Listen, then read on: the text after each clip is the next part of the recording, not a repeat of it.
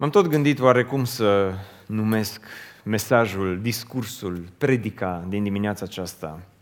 Și am pus un titlu simplu, zic eu, Dincolo de ziduri.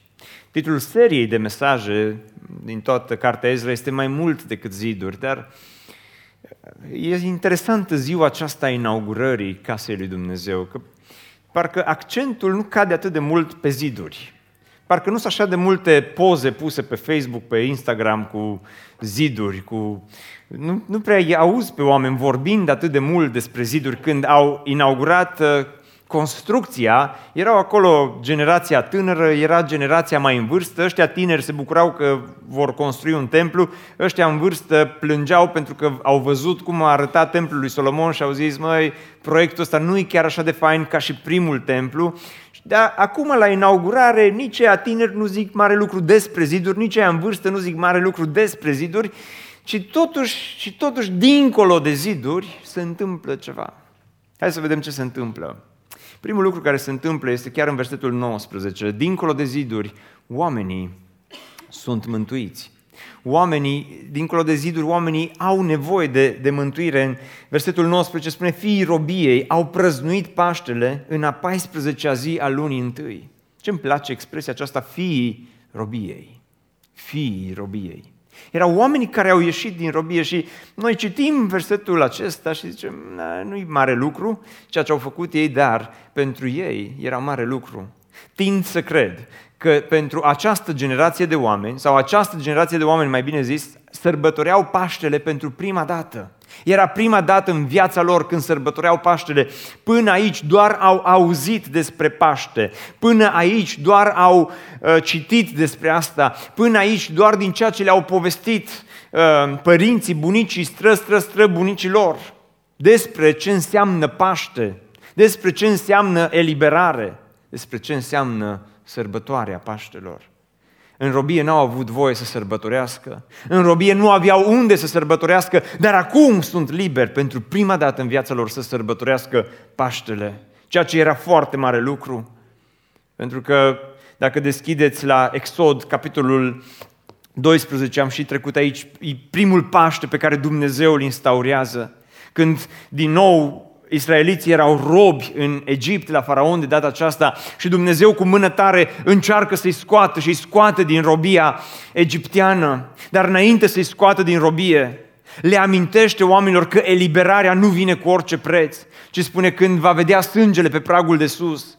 Dumnezeu îi dă legi clare, porunci clare lui Moise și spune să luați un miel și fără cusur, mielul să-l înjunghiați, sângele să-l luați, să uh, vopsiți uh, Uh, cei doi stâlpi ai ușii și pragul de sus, să-l vopsiți cu sângele mielului, pentru că atunci când îngerul va vedea sângele pe pragul de sus și pe cei doi stâlpi ai ușii, Domnul va trece pe lângă ușă și nu va da voie nimicitorului să intre în casele voastre ca să vă lovească.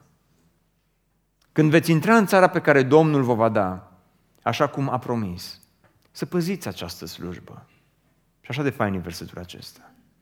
Când copiii voștri vă vor întreba ce înseamnă această slujbă pentru voi, să le răspundeți. Este jertfa de Paște în cinstea Domnului, pentru că El a trecut pe lângă casele fiilor lui Israel în Egipt.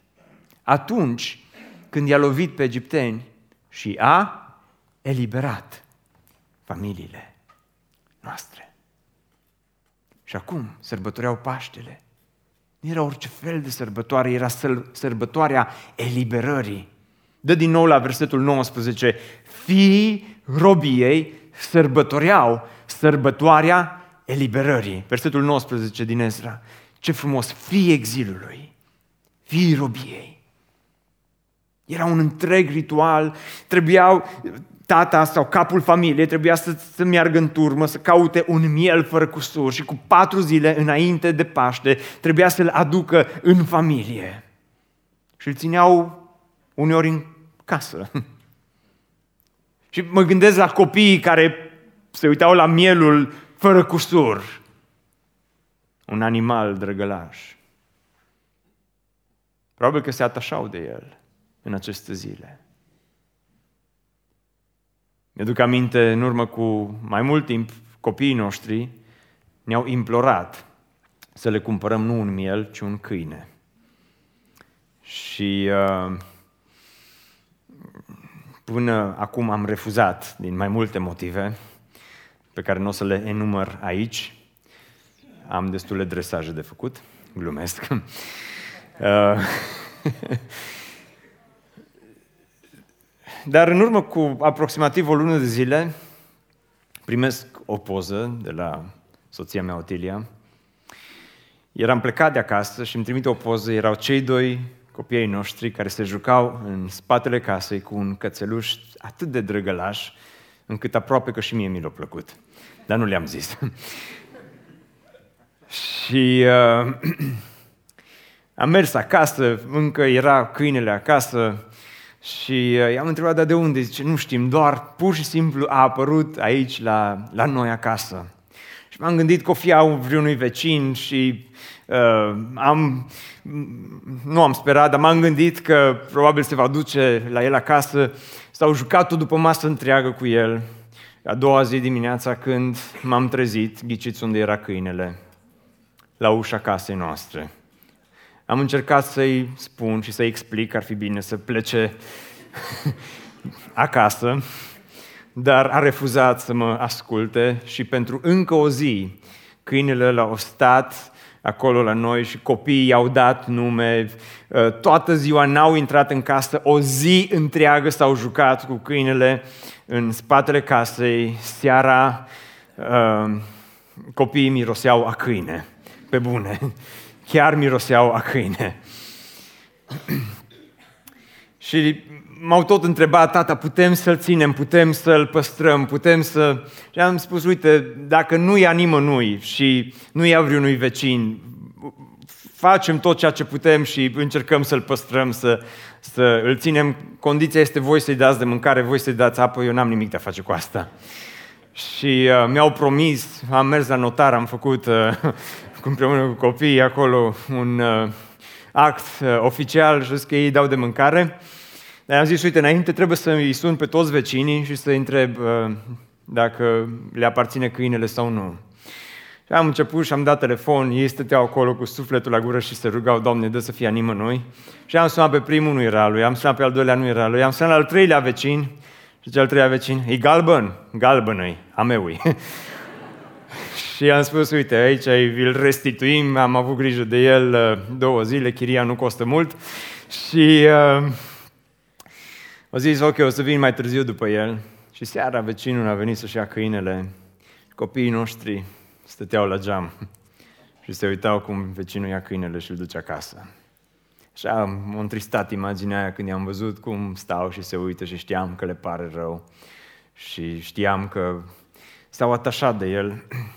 Și pentru că sunt un tată bun, le-am cumpărat un câine. Așa ar fi fain să se continue, dar nu a fost așa. Era de dragul predicii.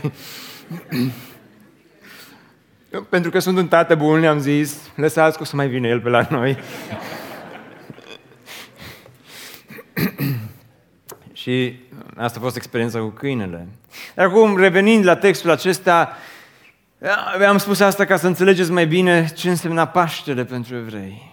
Cum tata se ducea, lua un miel, îl ducea acasă, îl ținea vreo 3-4 zile. Îl vedeau toți membrii familiei. Era un miel perfect. Era un miel fără cusur. Probabil că întreaga familie se atașa într-un fel de mielul de Paște. Și a treia zi tata le spunea copiilor, îmbrăcați-vă că avem o călătorie de făcut. Și tata lua mielul în brațe. Și copiii probabil că îl întrebau, tata, dar unde mergem? Haideți că o să vă spun. Dar tata, de ce ai luat și mielul? ți drag așa vrei să vină și el împreună cu noi, să nu-l lăsăm singur acasă. Și tata le spunea copiilor, haideți după mine. Și tata cu mielul în brațe și copiii și familia mergeau după el. Mergeau pe un drum prăfuit și la un moment dat se opresc în dreptul templului. Și acolo la templu sunt oamenii aceștia îmbrăcați în alb. Tata îi numea leviți. Oamenii aceștia erau, erau îmbrăcați în alb și la un moment dat tata ia mielul care era perfect, era fără cusur, care în ultimele 3-4 zile a stat în familie și dă mielul acestui om îmbrăcat în alb. Și spre surprinderea noastră, nenea acesta îmbrăcat în alb ia un cuțit și pune mielul jos. Mielul la frumos și ia cuțitul și taie gâtul și sângele începe să curgă. Și am întrebat tata, de ce ai făcut asta? De ce ai dat mielul? Tata, de ce mielul nostru? De ce l-ai lăsat pe nenea să-l taie? Și tata se uită la noi cu lacrimi în ochi și ne spune, o să vă explic mai târziu. Și mielul este junghiat și mielul este tăiat și o parte din el este luat și este pus pe altar. Și ceea ce se întâmplă acolo este că focul de pe altar mistuie carnea. Și cealaltă parte din miel o primește tata înapoi. Și mergem acasă. Și carnea care a mai rămas este gătită cu ierburi amare și cu pâine nedospită. Și mielul este servit la masă. Și stăm în jurul mesei și copiii au aceeași întrebare în minte, tata, de ce? De ce mielul nostru? Și tata le spune copiilor, pentru că într-o zi eram fii ai robiei. Și Dumnezeu ne-a scos din robie. Dar ca să ne poată scoate din robie, a trebuit să înjunghem un miel și sângele mielului ne-a adus eliberare. Sângele mielului ne-a adus salvare. Inaugurarea aceasta nu este despre ziduri. Dincolo de ziduri este vorba despre salvare. Dincolo de ziduri este vorba despre mântuire. Dragii mei, este Evanghelia prezentă aici în Ezra. Pentru că toți, toți în dimineața aceasta suntem fii ai robiei și tu știi că ești un fiu al robiei. Și mulți dintre noi știm ce înseamnă robie. Știi ce înseamnă păcat, știi ce înseamnă să fii prins, să fii legat, știi ce înseamnă dependență, știi ce înseamnă necredință, știi ce înseamnă să nu poți să ieși de sub robie, știi ce înseamnă să fii prins în robii, în prietenii, în curvii, să fii prins în tot felul de, de alcool și țigări și alte lucruri care pur și simplu nu te poți elibera de acolo și poate că te întrebi unde este eliberarea și poate că de multe ori ai încercat tu singur să ieși de acolo, dar din robie nu poți să ieși decât prin sângele mielului. Hristos este mielul de Paște și sângele Lui a curs pentru ca tu astăzi să poți să fii eliberat. De aceea, de aceea astăzi, vreau să-ți vorbesc și vreau să spun că nu-i despre ziduri, ci este despre mântuirea pe care Dumnezeu ți-o poate oferi chiar ție în dar în dimineața aceasta. Nu este vorba despre... De, nu, lumea mă întreabă, bă, Cristi, de ce construiți mai încă o biserică? De ce grandomania asta? De ce clădirea asta? Răspunsul este, avem nevoie de biserică, pentru că dincolo de ziduri oamenii au nevoie de mântuirea lui Dumnezeu. Pentru că fiii robiei trebuie să devină fii ai lui Dumnezeu, copii ai lui Dumnezeu și aceasta este dorința noastră.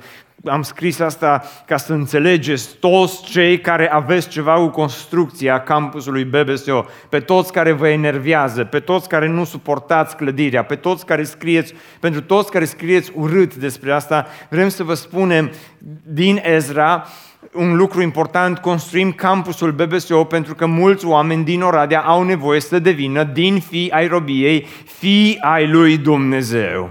Și dincolo de ziduri noi credem că Dumnezeu va mântui oameni. Dincolo de ziduri noi credem că Dumnezeu va aduce răscumpărare. Dincolo de ziduri noi credem că sângele mielului are putere și astăzi. Imaginați-vă această mare sărbătoare din Ezra. Sunt acolo probabil 70.000 de oameni, erau fii exilului, care erau vreo 47.000, plus ceilalți, spune Biblia, care li s-au alăturat, plus copii, plus toți ceilalți care s-au născut după robie, că deja suntem la 20 de ani după ce s-au întors la Ierusalim. Să zicem că erau 70.000 de oameni. Trebuia adus un miel pentru fiecare 10 oameni, 7.000 de miei înjunghiați în același timp în aceeași zi, la aceeași oră. Ce scenă! Ce imagine! Behăiturile de miei. De ce? Gândiți-vă la leviții care erau îmbrăcați în haine albe, dar după primele înjunghieri erau în roșu. Gândiți-vă la tot sângele care a curs. Istoricul Iosif Flavius spune că la sărbători de genul acesta, sângele mieilor se transformau într-un fluviu care curgea de la templu în jos. Și toate acestea, pentru că oamenii aveau nevoie de liberare și de mântuire. Dar mai prețios decât sângele mieilor din Ezra este sângele mielului lui Isus Hristos. Când Tatăl a luat mielul perfect, fără cusur, pe Iisus Hristos și l-a dat omenirii ca să fie junghiat pentru păcatul tău și pentru păcatul meu.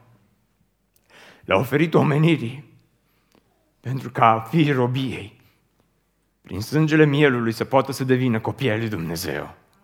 De aceea, în dimineața aceasta, la final de program, vom sărbători cina Domnului. Această duminică dimineața, când o să întinzi mâna după pâine, să-ți amintești. Dacă ești întors la Domnul și dacă ești botezat și dacă ești într-o relație bună cu Dumnezeu, când întinzi mâna după pâine, să-ți amintești că odată ai fost un fiu al robiei, dar prin sângele mielului ai devenit copil de Dumnezeu. Și dacă ești aici și nu poți să întinzi mâna, și nu poți să iei pâinea care este frântă și nu poți să iei paharul. În dimineața aceasta te invit să te întorci la Domnul cu toată viața ta. Deci, Doamne, am nevoie de mântuire. Dincolo de ziduri, oamenii au nevoie de mântuire. Aceasta este Evanghelia din cartea Ezra, dar dincolo de ziduri, oamenii au nevoie de sfințire. Oamenii au nevoie de sfințire. Sunt două versete care îmi plac așa de mult aici. Uitați-vă împreună cu mine să le citim. Preoții și leviții se curățiseră în același timp, astfel că toți erau curați. Era un ritual întreg al curățirii prin care trebuiau să treacă, dar oamenii aceștia au știut că nu există sărbătoare fără sfințire. Nu există program de biserică fără sfințire. De fapt, nu există viață spirituală fără sfințire. De aceea au știut că sfințirea este un proces important pentru ei. Au știut ceea ce probabil că în secolul 21, în anul 2019, într-o lună de noiembrie ca și aceasta, biserica secolului 21 ar trebui să audă poate un pic mai des aceste lucruri. Și anume că nu putem spune sau afirma că suntem copii ai lui Dumnezeu dacă nu înțelegem procesul acesta de sfințire. Și în versetul următor spune, nu doar că s-au curățit, dar fiii lui Israel întorși din robie au mâncat jertfa de Paște împreună cu toți aceia care s-au, ce au făcut? S-au S-au separat. Ce înseamnă să fii sfânt? Înseamnă, ce înseamnă sfânt? Înseamnă pus de o parte. Înseamnă să existe o separare. Cristi, suntem înguși să gândim în felul acesta. Hei, ascultă-mă cu atenție, Dumnezeu nu ne cheamă să ieșim din lume, dar Dumnezeu își cheamă biserica astăzi să, uh, să fie separată de tot ceea ce înseamnă lumesc, de ceea ce înseamnă păcat, de ceea ce înseamnă uh, lucrurile din lume, de ceea ce înseamnă fire pământească. La asta ne cheamă Hristos. La asta îi cheamă Dumnezeu pe tineri. La asta îi cheamă Dumnezeu pe cei mai în vârstă. La asta îi cheamă Dumnezeu pe familiile tinere. La separare, la sfințire. Pentru că, spunea Wayne Grudem, sfințirea este o lucrare progresivă a lui Dumnezeu în parteneriat cu omul care ne eliberează din ce în ce mai mult de păcat și ne transformă din ce în ce mai mult după chipul lui Hristos în viața de zi cu zi. Sfințirea este o lucrare progresivă a lui Dumnezeu. Adică nu suntem perfecti. Nu sunt un pastor perfect, dar de fiecare dată, înainte să vin în fața voastră, ceea ce vreau să fac este să stau înainte lui Dumnezeu să spun, Doamne, te rog să mă curățești în primul rând pe mine. Și apoi curățește biserica aceasta. Vrem să fim mai sfinți. Trebuie să fim mai sfinți, pentru că în Petru vorbește și descrie un pic despre conceptul acesta de sfințire. Spune, ca niște copii ascultători, nu vă conformați poftelor de altă dată, când trăiați în ignoranță. Observați, odată când nu te-ai întors la Dumnezeu, când poate nu erai întors la Dumnezeu, Câți dintre cei care sunteți prezenți aici în dimineața aceasta ați luat vreodată în viața voastră o hotărâre și a zis, da, vreau să-L urmez pe Domnul. Poți să ridici mâna. Da? O bună parte dintre voi. Mă rog pentru toți cei care încă n-ați luat astfel de hotărâre să vă ajute Dumnezeu, să puteți să vă întoarceți la El cu toată inima. Amin. Dar spune Petru, ca niște copii ascultători, să nu vă conformați poftelor de altă dată. Când aveai mai de mult pofte și poftele strigau după tine, te conformai repede. Când prietenii te chemau, mergeai repede. Când uh, filmele te chemau, mergeai repede. Când uh, uh, minciuna te chema, mergeai repede, te conformai poftelor. Și așa cum cel ce v-a chemat este... Cum este Dumnezeu? Cum este? Să spunem cu toții. Așa cum cel ce v-a chemat este sfânt. Fiți și voi sfinți în toată purtarea voastră, fiindcă este scris, fiți sfinți pentru că eu sunt sfânt. Aceasta este esența lui Dumnezeu. În El nu există umbră de întuneric, spune Biblia, pentru că ăsta este El sfânt. Și când pui în contrast un Dumnezeu sfânt cu niște oameni păcătoși, chiar și faptele noastre bune, spune, spune Isaia, în comparație cu un Dumnezeu sfânt, arată ca și o, ca și o ce? Cârpă? nu putea să o spună mai frumos un pic, că faptele noastre bune arată ca și o hârtie de împachetat sau ceva, o chestie. Dar chiar ca și o cârpă. Adică ai făcut o faptă bună și ești mândru de tine și te duci cu fapta aceea bună înaintea lui Dumnezeu și îi spui, Doamne, vezi ce am făcut? și stai înaintea unui Dumnezeu Sfânt și te uiți la fapta ta care ai crezut că e bună și la Dumnezeul Sfânt, te uiți la Dumnezeul Sfânt și la fapta ta bună și dintr-o dată fapta ta bună pare doar o cărpă. Și zici, Doamne, iartă-mă că am încercat să mă mândresc cu o faptă bună care nu este altceva decât o cârpă înaintea ta. Pentru că El este Sfânt.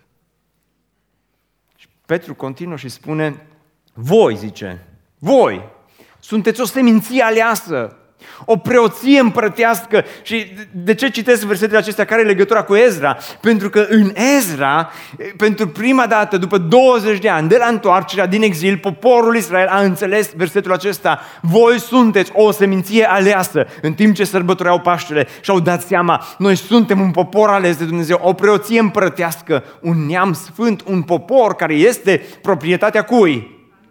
Hei, BBSO nu e al lui Cristi Sonia, nici al lui nu știu cine altcineva. BBSO este proprietatea lui Dumnezeu, pentru că eclesia, biserica, oricum s-ar chema ea, oricât de mică ar fi ea, oricât de mare ar fi ea, biserica este proprietatea lui Dumnezeu. El ne-a cumpărat cu un preț, spune Biblia, ca să vestiți faptele mărețe ale celui ce v-a chemat din întuneric la lumina sa minunată. Înțelegeți statutul pe care îl avem în fața lui Dumnezeu. Acum, când citim lucrurile acestea, întrebarea pe care trebuie să o punem este aceasta. Ești curat?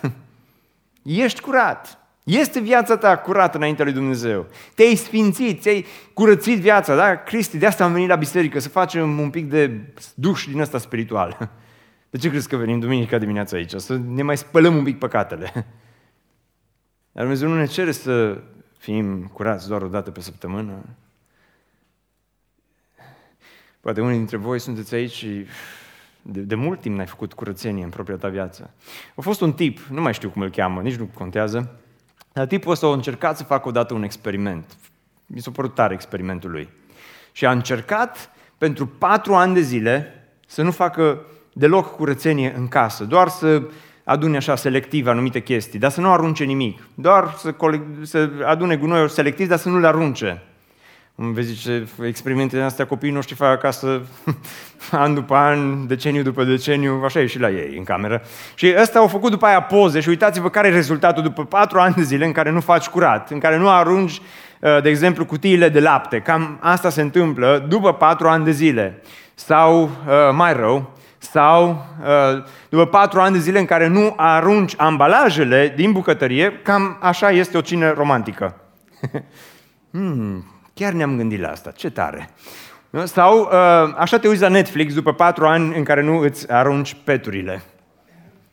Vă, vă place? Da, două persoane le place, ceilalți vă gândiți. Serios, da. Măi, nu arată chiar așa de rău, ne putem permite.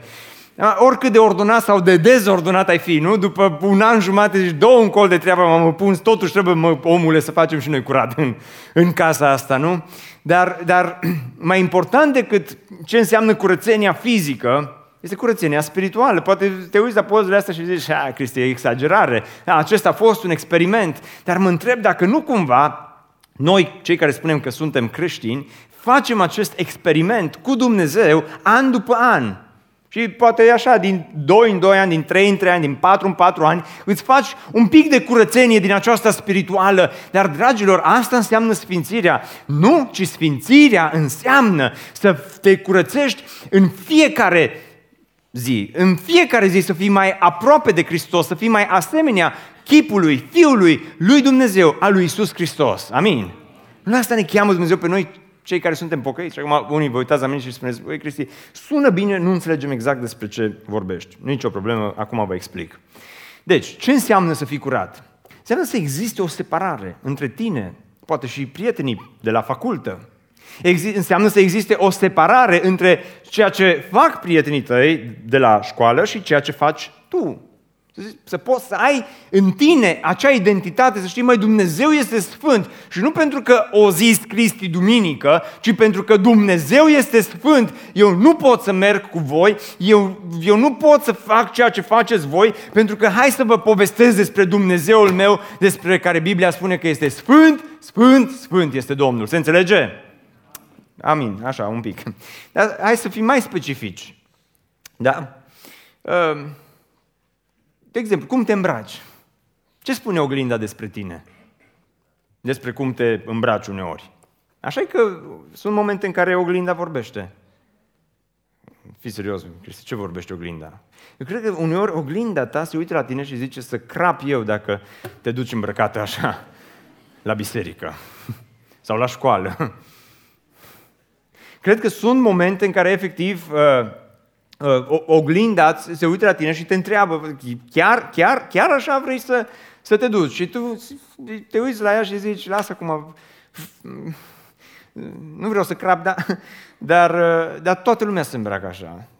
Toți fac asta. Da. Cum te îmbraci? La ce te uiți? Uh, cum vorbești? Hm. Arăți dragoste față de cei din jurul tău dragostea agape, dragostea sacrificială. Asta are de-a face cu sfințirea. Poți să te bucuri, indiferent de circumstanțele din, din viața ta. Ești răbdător cu oamenii care te enervează. Nu, nu Cristi, că mă enervează, dacă știi cât mă enervează. Păi tocmai asta înseamnă să fii răbdător, să te enervezi, dar tu să fii răbdător. Dar cât să rabd? Cât trebuie, este răspunsul corect. Sunt gata să răspund la nevoile altora sunt bun chiar și cu cei care nu merită. Este vorba despre sfințire. Și sfințirea trebuie să se reflecte, în primul rând, în relația ta cu Dumnezeu, dar apoi trebuie să, să se reflecte în relațiile pe care le avem unii cu ceilalți. Biserica Speranța este chemată de Dumnezeu să fie o împărăție aleasă, să fie o seminție aleasă, o preoție împărătească, un neam sfânt, un popor care este proprietatea lui Dumnezeu. Observați că nu-i vorba despre programe de inaugurare atât de mult, nu este vorba despre ceva show care l-au făcut ăștia la terminarea zidurilor, ci este vorba despre un Dumnezeu sfânt și pentru prima dată oamenii au înțeles că Dumnezeu este sfânt, noi nu suntem și trebuie să ne sfințim. Amin. Ești gata să iei în serios relația cu Dumnezeu. Asta este vorba, despre asta este vorba. Ești gata să fii un pocăit cu principii. Mm. Ești gata să te duci un pas mai departe și să spui, ajunge nu doar duminica, și în timpul săptămânii.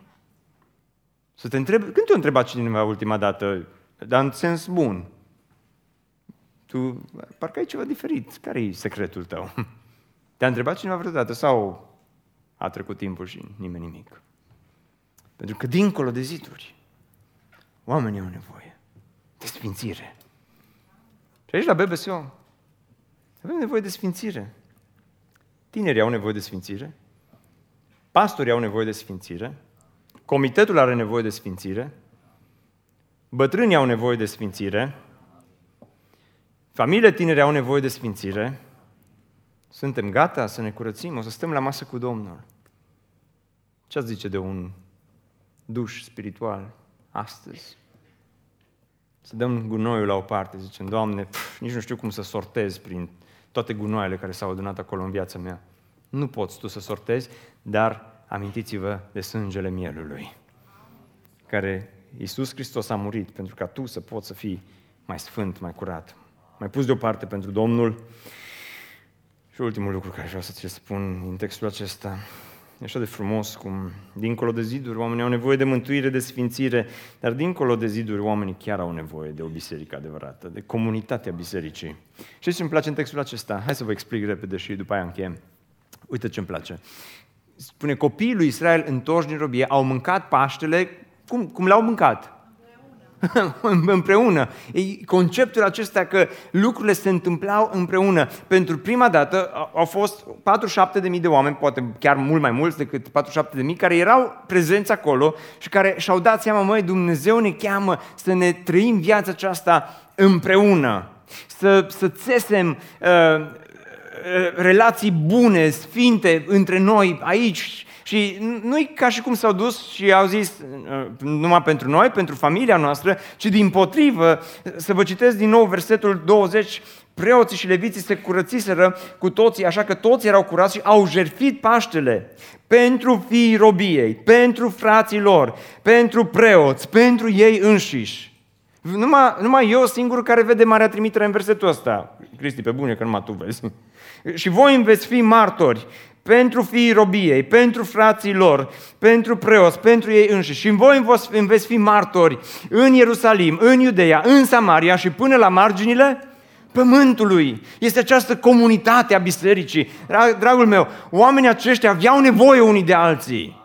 După ce s-au întors din robie, au stat separați unii de ceilalți, 20 de ani au fost oameni individualiști. 20 de ani și-au văzut numai de casele lor, și-au văzut numai de jertfele lor în particular, și-au văzut numai de rugăciunile lor, și-au văzut numai de ceea ce îi interesa pe ei, dar acum au început să trăiască viața împreună. Biserica este chemată de Dumnezeu să, să, să, să-și trăiască viața bisericii, eclesia a fost inventată de Dumnezeu ca să, ca să trăiască viața de credință împreună și nu separat.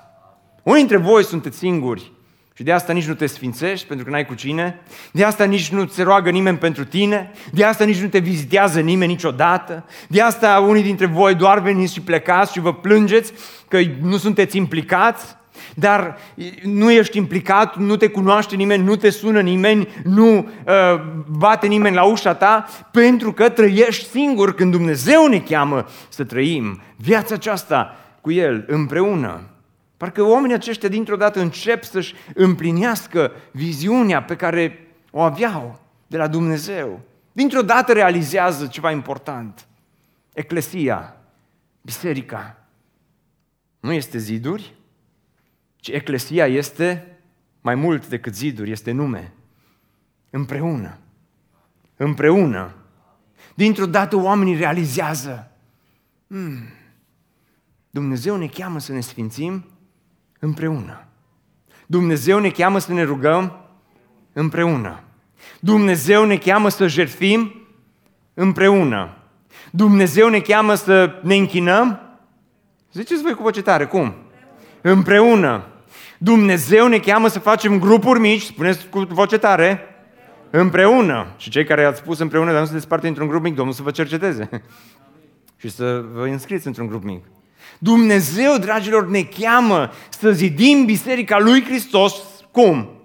Împreună. Dar Dumnezeu ne cheamă să zidim Biserica spirituală a lui Isus Hristos împreună. Pentru că se întâmplă ceva ciudat. E aici o cheiță care parcă încă n-am, n-am învârtit-o cât trebuia în textul acesta. Că oamenii ăștia parcă până acum au făcut chestii plictisitoare. S-au sfințit, ori sărbători Paștele și pentru noi asta nu prea ne mai entuziasmează. Am încercat eu, nu prea am reușit, dar uh, am încercat să vă entuziasmez cu privire la sărbătorile lor, dar nu prea le înțelegem, așa Dar, îi zici, bă, Cristi, separare, sfințire, uh, jertfă, sânge, uh, eliberare, astea sunt cuvinte așa de plictisitoare, îi boring. Hashtag boring pentru noi astăzi. Că ne place să auzim alte cuvinte. Dar hai să vă spun secretul. De obicei, oamenii cred că sunt fericiți atunci când păcătuiesc. Că de-aia păcătuim, nu? Păcatul ne promite, ne promite păcatul fericire, da sau nu? Da, clar, de-aia ne primit și la copii, le, ne promite un pic de fericire. Dacă, dacă, dacă dă Dumnezeu și spargi paharul ăla, să vezi ce fericit o să fii după aia. Și, uh, nu, dar așa e și cu oamenii mari, hai să nu îi băgăm aici la înaintare doar pe copii. Și crezi că atunci când păcătuiești, tu de fapt ești, o să fii după aia foarte happy și high. Dar păcătuiești și după aia, după ce trece fericirea păcatului, îți dai seama că de fapt păcatul nu este chiar atât de, feri- de mare fericire. E destul de plictisitor păcatul la un moment dat chiar. Ar trebuie să păcătuiesc. No, dacă trebuie, trebuie, hai. Dar nu mai păcătuiești cu entuziasmul ăla de la început. Ei, în textul ăsta aici e cheia. Fiți atenți aici. Oamenii aleg să se sfințească, să se curățească, să rămână lângă Dumnezeu. Și când tu alegi sfințirea, Dumnezeu alege fericirea pentru tine. Da? Când, și rimează. Când tu alegi sfințirea, Dumnezeu alege fericirea pentru tine. Pentru că spune că au prăznuit cu bucurie. Observați cuvântul bucurie. Îl observă cineva. Da. Unu. Mulțumesc frumos, Rahoj, Domnul să vă binecuvinteze, că m-ați încurajat toată predica. Numai noi doi am predicat astăzi. Au prăznuit cu bucurie șapte zile sărbătoarea azimilor, căci Domnul îi înveselise. Domnul să vă înveselească. Dar știți cum i-a înveselit Dumnezeu? Pentru că s-au sfințit, că de fiecare dată când tu alegi să te sfințești, Dumnezeu alege să te înveselească. Când tu alegi sfințirea, Dumnezeu îți oferă fericirea. De asta a fost reușită sărbătoarea, de asta a fost faină predica, evenimentul în sine din ziua aceea. Și dragilor, ascultați-mă, dacă noi aici, la Biserica Speranța, vom alege sfințirea de dragul de a fi mai asemenea chipului Fiului uh, lui Dumnezeu, al lui Isus Hristos, Dumnezeu va alege să ne înveselească în fiecare, în fiecare întâlnire a noastră. Dumnezeu va alege să-ți înveselească viața. E fain expresia asta că Domnul i-a înveselit. E, e, e chiar un salut fain. Domnul să te înveselească. De acum înainte așa vă salut. Uh, Vezi, Răzvan, cum tot ne-am încercat noi să înveselim biserica. Dar Domnul ne înveselește. Nu atunci când căutăm lucrurile din lumea aceasta, că observați, nu s-a dus niciunul pe acolo, bă, dar ce tare e proiectorul ăsta, mă, din templul ăsta nou. Ce tare ecran ați băgat în templul ăsta nou, foarte fain. Bă, ce termopane faine aveți aici la templul ăsta. No, ce mochetă, ce uh, hol fain, ce... Și nu e vorba despre nimic din toate astea, ci oamenii, așa îmi place de ei, că în ziua Sfințirii templul rămâne în umbră și Dumnezeu strălucește în mijlocul sărbătorii. Despre asta este vorba. Așa mi-aș dori să fie în 20 ianuarie. Și așa mi-aș dori să fie în 27 ianuarie și așa mi-aș dori să fie în fiecare întâlnire a noastră să fie un eveniment fain în care Domnul să ne înveselească pentru că noi alegem să ne sfințim. Și când alegi să faci asta, știți cum lucrează Dumnezeu. Am zis că vă spun ultimul lucru așa, dar mai am încă unul micuț, care numai dacă vreți voi vi-l spun, bine? Că și mie Și eu aș încheia, sincer.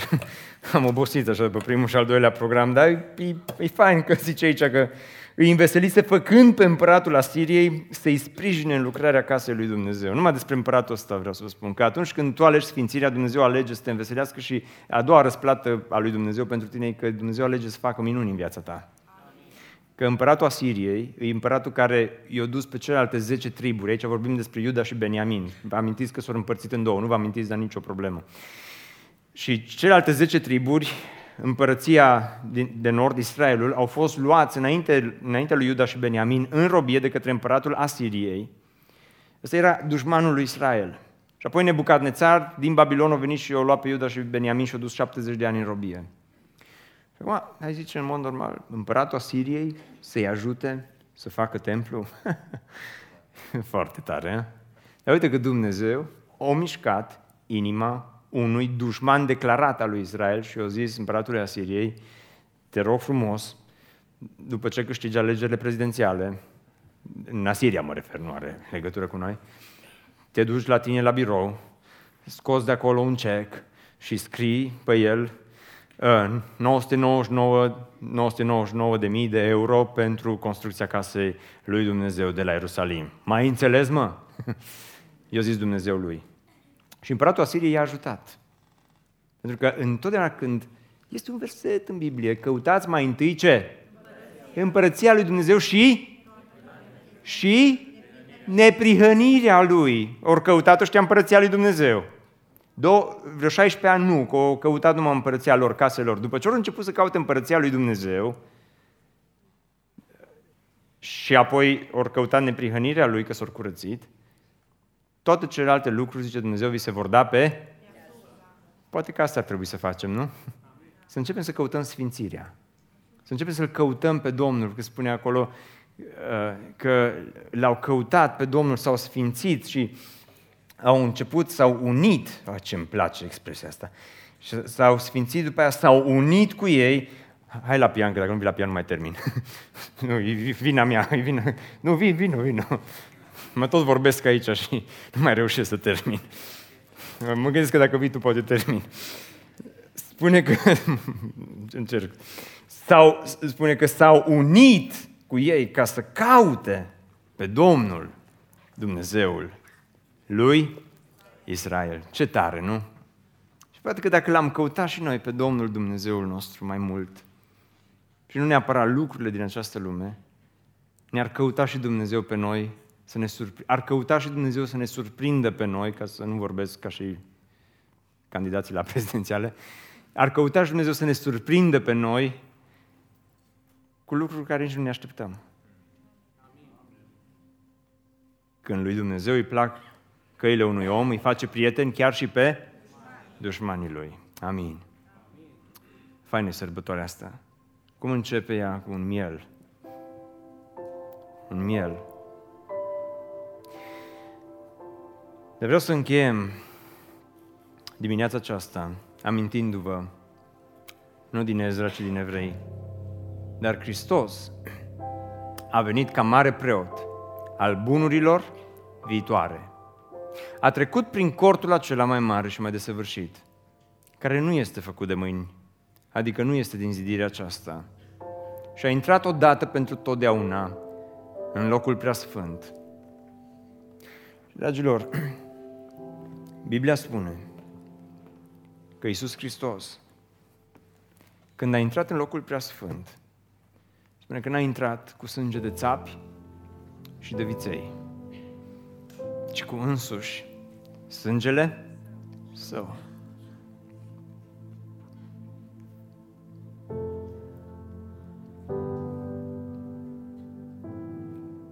Cu însuși sângele său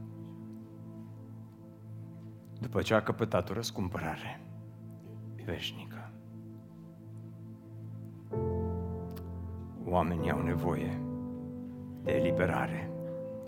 Fiii robiei trebuie să devină fii ai lui Dumnezeu. Și asta nu se poate întâmpla decât cu sângele mielului. Când iei mielul, mielul și îl duci. Cum a fost momentul acela când tata a luat mielul și s-a dus cu el? L-a pus în brațele levitului. Și levitul s-a dus, l-a pus jos, poate a pus piciorul pe grumazul lui, poate l-a prins de cap și a luat cuțitul și poate copiii din spate strigau, tata, spune să se oprească. Și tata nu zicea nimic. Tata. Și levitul, timp ce mielul behăia și striga, sau poate nu zicea nimic. Pentru că știa că e dus la măcelărie. A luat cuțitul și l-a înjunghiat.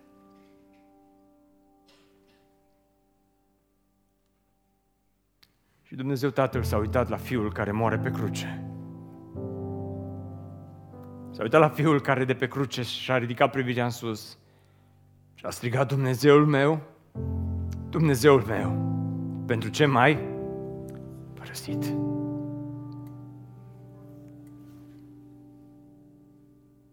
Nu cu sânge de taur și de țapi, ci cu însuși sângele său.